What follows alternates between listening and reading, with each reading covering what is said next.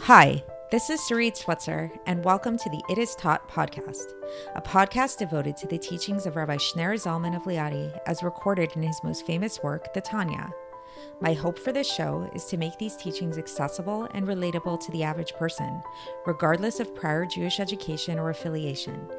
The episodes follow the prescribed daily study portions and are meant to serve as practical lessons in how to live your life as your true self and develop an authentic and powerful relationship with your Creator.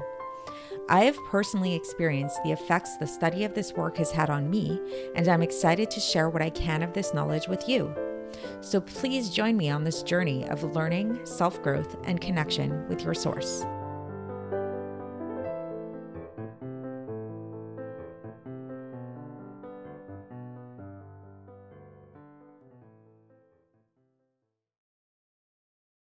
Hi, and welcome to the It Is Taught podcast, episode 37. This is for the 25th of Teves in a leap year. And if you've noticed the past couple of episodes, I've been trying to make these episodes a little bit more personal. I'm going to try to continue with this, God willing, uh, you know, to start off with a little bit of maybe a personal exercise, something that maybe can be a little bit more relatable before we get into the actual teaching of the Tanya itself, to make these teachings a little bit more concrete and relatable. So for today's Tanya, we're continuing with chapter 13. And this is going to be a long one. We're actually going to finish the chapter. And if it were not a leap year, this section would be divided up into three different days. So it's a lot, but we're really going to try to tackle, tackle it and bring it down. And what, the way that I'd like to start it off here is actually to talk about something that um, might be a little bit like, okay, um, is addiction. And the if you're familiar with the program of Alcoholics Anonymous or any of the anonymous, like the 12 step programs as they're known as. And anybody who's familiar with these programs will tell you that the one of the interesting things about them is somebody could be regardless of whatever whatever the addiction is, somebody could be sober for years, for 20 years, 30 years, 40 years, but yet they still stick to the program. They're still in the 12 steps. So why? So I actually have a friend who's in one of these programs. And I even asked her and I said to her, you know, after a certain amount of time, do you feel like you even need this program anymore? Like, do you still feel the same, the same desire, temptation for your addiction like you had before? And she said to me, no, I don't have this temptation anymore. You know, if this, if the thing that uh, I'm, I'm so aware of how bad this addiction is for me now that I'm not even tempted to go there. And when the opportunity presents itself to me, it's so not something. It's it's not really a struggle like it used to be before. And I said to her, "Okay, well, so then why are you still in this program? Why do you feel like it's so necessary for you?" And she said, "It's absolutely necessary." And she said that once a person realizes that they are an addict, so maybe it's not healthy to say that you're always an addict, but you always have the potential to be an addict. You always have the potential to fall back into that addiction. And if you don't work the steps day after day after day after day, you can easily fall so easily back into your addiction. And she said she's experienced it to herself, she's seen it with other people, and that's that's just the reality. And that is the topic of today's Tanya. so I want you to take a moment and think about if there's ever been a time or if there's ever something in your life that you feel like that you've worked on or you feel like you're actually is not a struggle for you, something that comes pretty easily for you and maybe used to be a struggle of some what some some sort, but now it's like it's not even something that you would call a struggle. Think about it. Do you feel comfortable? Do you feel complacent in this area? Do you feel almost like um holier than thou, maybe a certain self-righteousness with it? You know, maybe um, in terms of when you see other people struggling with this and you're like, oh, I'm above that. I don't need to struggle with it anymore. So, what we're going to learn about today is that you should never get to this place of being too comfortable. You should never feel like you are higher than whatever it is that you once struggled with. Uh, you should actually always consider yourself to be a fighter and you should always continue with this fight and always be aware that that level of failure and that level of falling back down is very, very close and it could happen in a split second. And this is something that we need to constantly struggle with. And this isn't a bad thing, by the way. This is actually a good thing. And this is how God created us. He wants us to struggle, He wants us to fight. And we'll see that this fight, this struggle, is actually where, where the real work will happen. And going back to my friend that was talking to, talking to me about this 12 step program, she was she was saying to me, she said that actually an addict is somebody an addict in recovery is actually the best type of person. It's they're actually somebody who is over and above and higher than most other people because they are forced on a daily basis to confront not only themselves but to confront God and to really work on these things that really everybody should be working on and everybody should be aware of. But not most people don't uh, it's not put in their face in the same way. And so i think what the tanya does is it forces us to realize that we're all really addicts in some way. We're all addicts to our impulses and struggles and desires whatever they may be and they're different for every person and so at the same time the tanya gives us the tools to really work with these things and not only as a coping mechanism but as a way of growth and as a way to realize that it's within this growth and within this struggle that that the, that our connection to God really happens. And we'll see that this we'll learn about in today's Tanya that this is actually what we mean by true service of God is in this struggle that we have. So, with that being said, that was a little long intro, but hopefully it was helpful. We are going to get right into the text. So, once again, we're in the middle of chapter 13. And we, and if you remember yesterday, we were talking about this idea of how it is that the Benoni, even though he has within him these two forces of good and evil, he's able to overcome the evil all the time. And this is because God is the arbitrator over these two judges, and God is biased towards the side of good. So God is able to push, you know, the side of good a little bit more so that it's able to rule over ultimately the side of evil. However, and this is where we begin today in the middle of chapter 13, the Benoni still has this evil within them. It's it's it's there in the left ventricle of the heart as we said and not only is it there it's actually fully and totally alive just like it was when he was born to it's so it's, it's it hasn't gotten any weaker it's there and it has the same desires and the same urges that it always had and it has not been nullified for the good at all the only thing is is that it remains in this left ventricle and it does not seep out into the rest of the organs of the body and why not? Because God stands on the right side and it helps the godly soul. And this is why, if we go back in the very beginning of Tanya, if you remember, this was in the first first chapter, how we began the Tanya. We said that before a person is born, they are given an oath, and the oath is that you should always see yourself as a rasha. and even if the entire world says that you are a tzaddik, you should see yourself as a rasha. So and we talked about like you know wow so it's like that kind of sounds pretty depressing we can never we're always just going to be an evil person like you know what what's the good in that but the Alter Rebbe here explains this a little bit more. And he says, look at the wording. It says that you should be, you should see yourself like a rasha. It doesn't say that you should see yourself as a rasha. It says you should see yourself as if you were a rasha, ke rasha. So the full wording in Hebrew is, "Afilu kol haolam kulo אומרים לך So even if the entire world say that you are a tzaddik, you should see yourself as a rasha, as if you were a rasha. Not an actual rasha, but you should see yourself as if you were rasha. So what does this mean? What does this mean is the Alter Rebbe says that you should you should hold yourself and imagine that you are actually a Benoni, which is why this book was written for, you know, most people. And meaning that you should never believe that the evil within you has been totally nullified to the good, because this is the level of a tzaddik. But rather, you should see it that this evil that's within you is actually, you should never ever get comfortable. You should never be complacent. You should realize this evil within you is totally alive and totally strong in your left ventricle of the heart as when you were born, and it didn't go anywhere. Not only, eh, not only that, as time goes on, it actually is probably going to get stronger because the more you use it, the stronger it gets. So, since you've been eating and drinking and being involved in the physical world for your entire life, it's it's most likely going to be a lot stronger than it was when you were just a mere baby and you didn't know, you know, what temptation was even and like you you you hadn't tasted of the pleasures of the world. Even the Alter Rebbe says, even if you're the type of person who learns Torah all day long and, and and you really do it in a real way, like you learn it for Hashem's sake, this isn't proof that you've gotten rid of the evil, but it could be that it's just that while this this animal soul, this Yetzer Hara, is still very much strong and alive in the left ventricle of the heart, it doesn't seep out into the garments of the soul, which is the thought, speech, and action. So, and and in all the different organs of the body, because as we mentioned, the ultimately God God made it so that the mind can rule over the heart.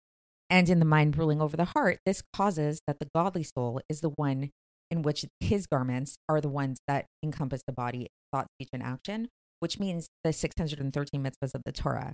However, the actual while the garments of the godly soul are the ones that are ruling, that are that are running the ship, so to speak, it's it, when it comes to essentially what's going on, the actual essence of the godly soul is not the one that is the ruler over the the animal soul.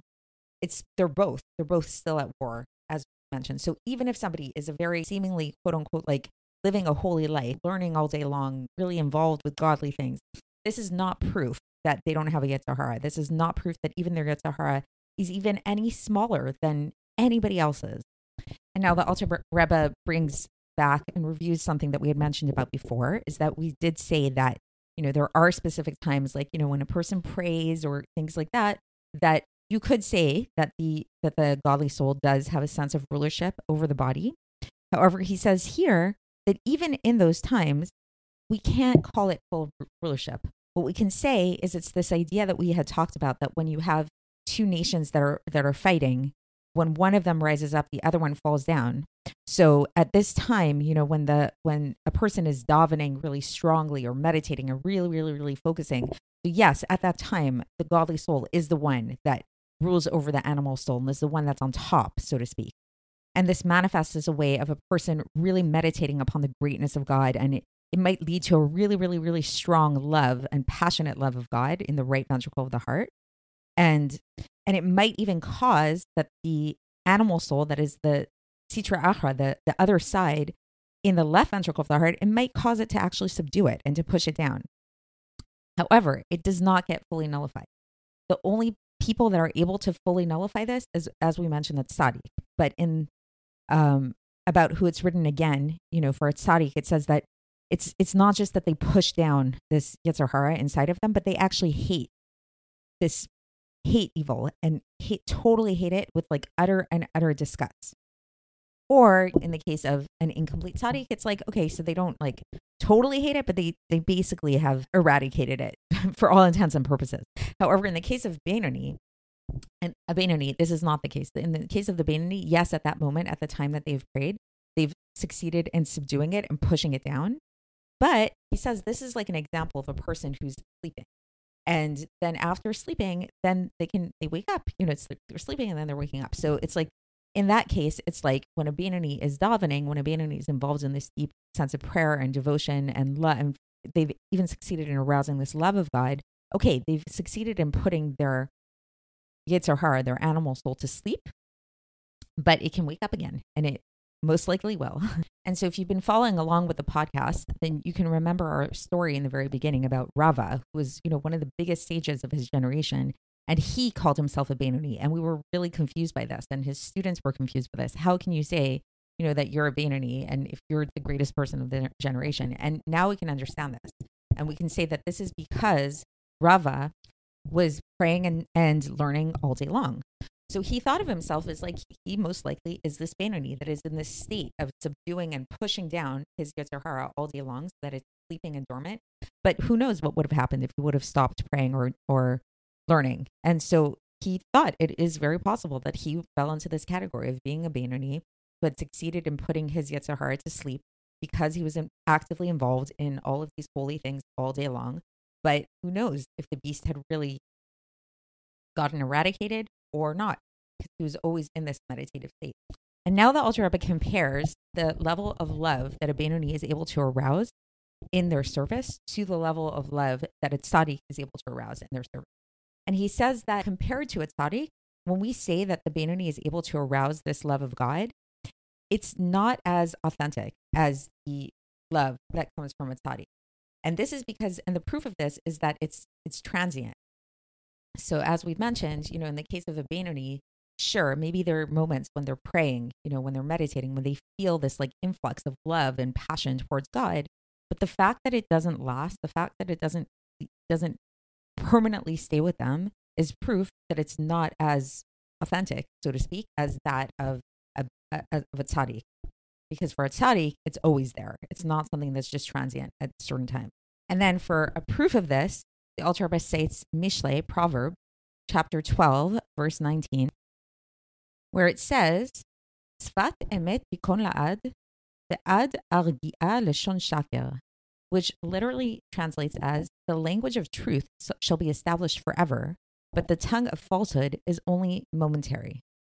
So, meaning to say that, you know, the proof that something is true is if it is eternal, and something that's not eternal is not true. So, again, for a for a Benoni versus a tzaddik, the fact that the Benoni's love and passion for God is only a temporary and transient state is proof that it's not as authentic of that of a tzaddik. However, the Alter Rebbe gives a little bit of a, a consolation here, where he says that okay, but when we talk about the service and the level of a Benoni, we can still call it true. So when we're, t- you know, it's like we have to address people on different levels. So within the level of a when a, this is the category that the person's in, when they're engaging this kind of service, each person, according to their level, we can definitely say that this is pure and true service. And we can even say that there is something eternal about it because once a person arouses this this uh this love, even though it may not, you know, stay with them in this like, you know, perpetual state, they can always have that power to go back and they can always go, go back and and uh, arouse this love once again.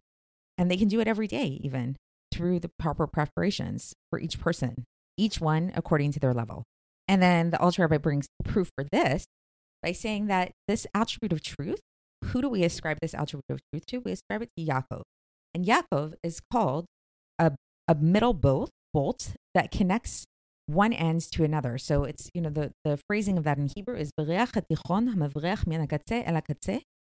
and this is a paraphrase of a verse in Shmot, in chapter 26 of Shmot, uh, Exodus, and in verse 28, where it talks about this middle bolt that connects one end to the other. And it can connect to the highest levels to the lowest levels.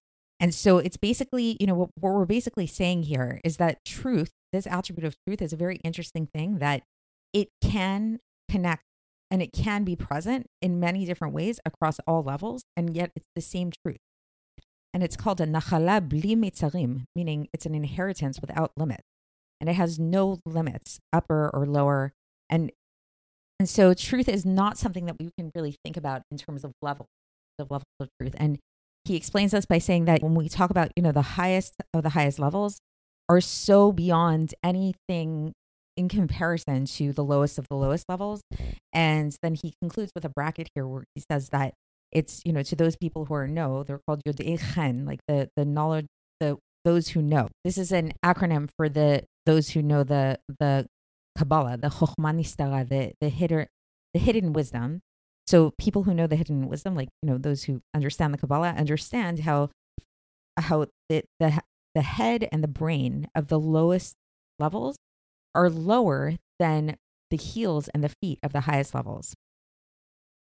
Um, for example, he says this is like the the uh, the feet of the chayot, which is a certain level of angels, are above everything else. So basically, so this is you know just to conclude. So this so uh, to finish off this point, it's basically saying that this attribute of truth is something that you can't really say that this one is more true than this one or this one's less true than this one there are when we're talking about truth this is something that is a very relativistic kind of word you know but it's also i mean it has that word because it's not that it's relativistic meaning in this sense it's true in that sense it's true. It's that every level has its own version of truth. And so when we're talking about the Benoni, sure in comparison to the service of tzaddik we might have not called it truth but when we're talking about the service of the Benoni itself yes we can say that this level of of arousing this deep sense of love is a deep sense of truth, even if it might go away at some point. The fact that a person can continuously arouse it, it means that there is something permanent about it there, and it, it does make it true. So to bring this all back together and to go back, you know, to our discussion in the very beginning, if you remember it at this point about sobriety and the 12 steps and life in general and, you know, becoming complacent. So what we've learned today is that yes, we should not become complacent. We should never be complacent. We should always realize that within us is this force that wants to destroy us. It, I mean, it doesn't ultimately, as we've learned, but its impulse is towards destruction. Its impulse is towards doing things that are negative, that are not good for us. And even if we feel like we've overcome our struggles, even if we feel like we've really risen over and above these things, we should never be complacent. We should always realize that the struggle is real and the struggle is there. And we have to acknowledge the struggle and we have to constantly work in the war of the struggle. At the same time, this shouldn't depress and this should make us realize that that we we have the ability to overcome it. And the fact that we have this ability to overcome it, there is movement. So a person might think that okay, so I'm just doing this constant struggle. It seems like a little bit like of a rat in a rat race. I'm just going around and around and around and not going anywhere. But what we've also learned today is that's not true. And that if you do succeed in overcoming it, if you do get to these moments of love, you know, and arousing this this sense of your higher self, and you've succeeded in pushing away the animal within you and this negative force, if you've done that even once in your life, this is that you can do it again. So if you've gotten to the point ever with something where you've able to overcome a temptation to the point where you're not even tempted by it anymore, even if you felt that for a moment at some point, you can go back to that and you can re-arouse that feeling by reconnecting to your to God and by reconnecting to this ability that you have to overcome it. So there is some kind of growth that happens and there is something there is movement and and you do have this godly soul inside of you. And I think it's interesting just as a final point with you know the 12 step program that a big part of the 12 step program is this idea of, of bringing god into it and without god there is no 12 step program you must have God in that in order to overcome anything. And there's this idea of, you know, letting go and giving the struggle over to God. And I think that really parallels what we've learned about in Tanya today is the only way that you can actually overcome your evil impulses and to realize that you can um, do this is by realizing that within these two impulses that you have, the good and the bad, the good has a slight advantage over the bad. Why? Because of God. And it's only by giving yourself over to God, by only only by acknowledging this godly self within you that has this connection to God himself, can you ultimately overcome your challenges. So I hope that was insightful and we're going to continue tomorrow with a new chapter with chapter 14. I'll speak to you then. Thanks for listening to the It Is Taught podcast, hosted by Sarit Switzer. This podcast is dedicated in loving memory of my maternal grandfather, Abraham Yitzchak ben Binyamin HaKohen of blessed memory. Music by Shoshannah. If you enjoyed this episode and would like to support the show, please share it with others and subscribe on YouTube, Apple iTunes, Spotify, or wherever you listen to podcasts. And make sure to leave us a five star review. To find out more about the It Is Taught project, including more information on my soon to be published book, please visit our website, itistaught.com. To catch the latest from me, follow me on Facebook, Instagram, and Twitter. Looking forward to speaking with you tomorrow, and until then, have a great day.